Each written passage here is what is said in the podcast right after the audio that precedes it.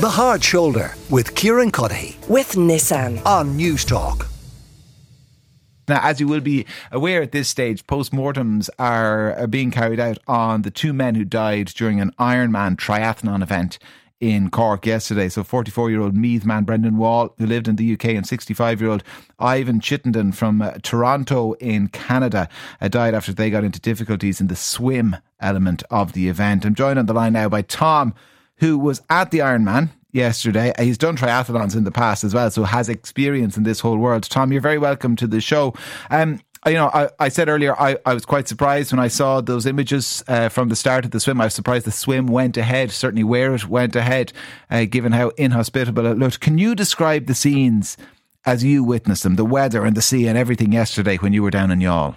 Yes, well, I went down quite early to have a look, like a lot of the locals did, and a lot of the sporters as well. And um, the weather was quite quite heavy. Uh, in fact, we had huge swells coming in from the sea which would be different really from the windswept water, which would be another issue. and the biggest thing, I suppose, as one gets a lot of in Youghal, is the currents. The, the tidal current is quite a strong current. So all of those were prevailing quite early in the morning. And um, I think Triathlon Ireland tried to do the most sensible thing and, and try and have a safer swim.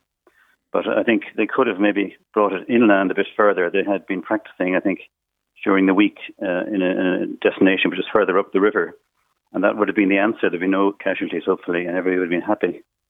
So there was, as you saw, there was, uh, uh, you know, for people who don't know Youghal, it's on an estuary. You could have moved slightly further up the estuary. Is that it? Well, that's it, because as I say, they have been training during the week. I could see them out in the bay there, um, swimming. Uh, they had several swimmers out, and they seem to be happy with that as a, you know, an alternative if things got very rough.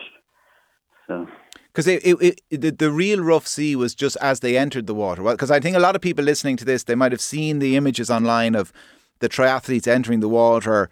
And certainly it's kind of, you know, it, it, it looks very inhospitable. But it, it got a bit better as they got into the swim, did it? Well, yes, I suppose one sees the huge waves coming in against the um, the shoreline, you know, and, and the issues that it's causing, like the gravelly shore was being pushed about and people standing on it even lost their footing sometimes as they went in to swim and that.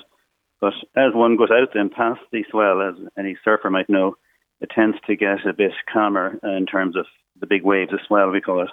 But you still have the wind, which is predominating, and the tide, which is pushing inwards uh, in towards the Youghal itself to contend with. But yes, when they did go out and they turned right uh, from the shoreline, it brought them up to a large buoy, which is about 200 metres away and they had a, a, job to tell you to tell you to get up to that buoy, and some of them had a job to get around it because of the severity of the, the current pushing against the, against mm. them. But once they got around that buoy, they were able to go down then quite quickly, actually very quickly, because it's such a, a, a push down. So it was actually quite a nice ride from there on. But you know there were quite large waves in that, so people weren't used to those. And do you know, and maybe you don't have, do you know if there there was active consideration to moving the swim yesterday morning to this other point? I don't know a great deal about it, but I did hear that they did, um, you know, think about it for some time. I think that it was supposed to have started at um, six thirty, I'm told, but it didn't start till I think after seven sometime. And I suppose maybe they felt that the conditions were adequate to to begin from the strand. Um, there is a larger area there, the front strand they call it, for viewing of the sea and the swimmers. And maybe they thought maybe it would be beneficial for people to see it as well as enjoy it from the shore. Um, but the winds did seem to come up a bit more.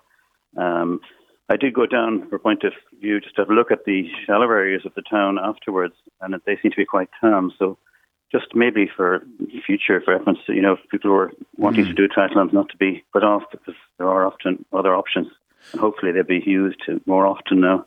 And people like yourself who, who were there yesterday to watch it, but have done triathlon, so would kind of understand, you know, what's going on. Was there was there surprise that they went ahead with the swim from that point when you realised that there was an there an alternative option? Well, I don't know if other people realised that there were alternative options or not, but um, you were certain you were certainly were surprised when they went down to the shoreline and see you know the size of the waves, and they were described as being between ten and fifteen feet. I suppose fifteen feet would be the highest, but it was quite a pushback. You'd have to almost like a surfer jump into the uh, wave, you know, mm. to, to, get through it, and not be pushed backward again. Yeah. And listen, it's it, you know, an unbelievable tragedy for for for two triathletes, the two families, um, in particular. Um, there's been some suggestion that they should have called off the whole event once the tragedies became apparent. What, what's your, as someone who's completed triathlons, what do you think of that? Yeah, well, I think um, the nature of it is those people are travelling on. The better swimmers would have finished their swim and gone on to their cycle, and they could be quite a long way from Youghal by the time news gets out. Um, also, people, I suppose, have been training for a long time. Certainly, I did uh, for a year or two beforehand, just to get you know prepared for the actual triathlon. So I mm. suppose uh, one would feel, you know, maybe let down slightly, but also if um, maybe some of the better swimmers went out and the people who weren't quite as familiar with the large seas um, were expected to go with them, and some of their friends maybe went out, um, so they felt they had to go out as well and get their get their medal at the end of the day, you know. Because they, um, you know, the the decision to go ahead with it as well. I mean, you know, that there will be, I, I, I would assume, investigations and reviews carried out by Triathlon Ireland and by by Ironman, the company who who ran the event, uh, as there would be in the wake of any incident. Um, it, it can't be an easy decision. I know there'll be some people listening and that think, you know, if this if the sea is inclement, you just don't do the swim. But uh, and and and conscious that you know safety is is paramount, but the organisers as well, they will be conscious, wouldn't they, Tom? That there'll be people there lining up who've maybe spent an entire year of their lives building up to this event. Well, sure, but that's why maybe they could have used the other option. You know, I think that would have been the wiser thing. It's easy to look back at it now, but sometimes when you're looking out at sea, it looks, you know, more pleasant than it actually is until you actually dive into it. Um, yeah, it's just one of those things, really, isn't it? It's it's um it's a tough one. Um, I think there are post-mortems being held on the two bodies at the moment, and it'll be very important to see what they actually drowned or died of. You know and also I think subject to that, then whatever the outcome of that is, there'll be maybe a stiffening up or kind of um, beefing up of the security arrangements for, for helping people um, in the water while they swim. You know. Yeah, because usually, again, people, uh, you know, you, have done triathlons. I've I've done a few, so maybe I don't kind of assume knowledge on people out there who maybe have never done one. There are kayakers out on the water as well to help swimmers, and there's there's instruction given to swimmers who are in trouble, isn't there? Oh, I think so. Yes, I think um, everybody's briefed before they go out. All of the safety team, you'd have the local RNLI um, with their own launch there, and then there were several, I think, um, boats I could see from the shore. They were going around with engines, so they were probably there to pick up people if need be. Um, I did hear some people had to be picked up actually because they just were overwhelmed, um, and then the kayakers themselves would go and try and assist them and maybe keep them close and keep them calm when the boat is coming to collect them.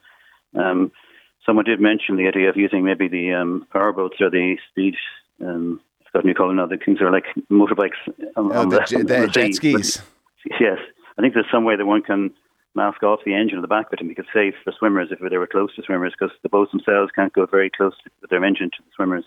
So the kayakers are beneficial, I think, from that view.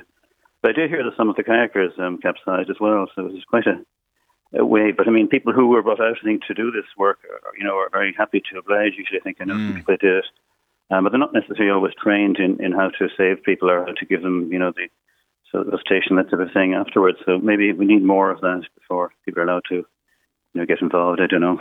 Um, well, listen, Tom. Um, I appreciate your time. I can't have been uh, easy knowing that watching the, the, the whole thing unfold as well. When when ultimately we know what happened. So thanks for sharing the story with us.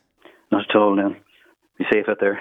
The Hard Shoulder with Kieran Cuddihy. With Nissan. Weekdays from 4 on Newstalk.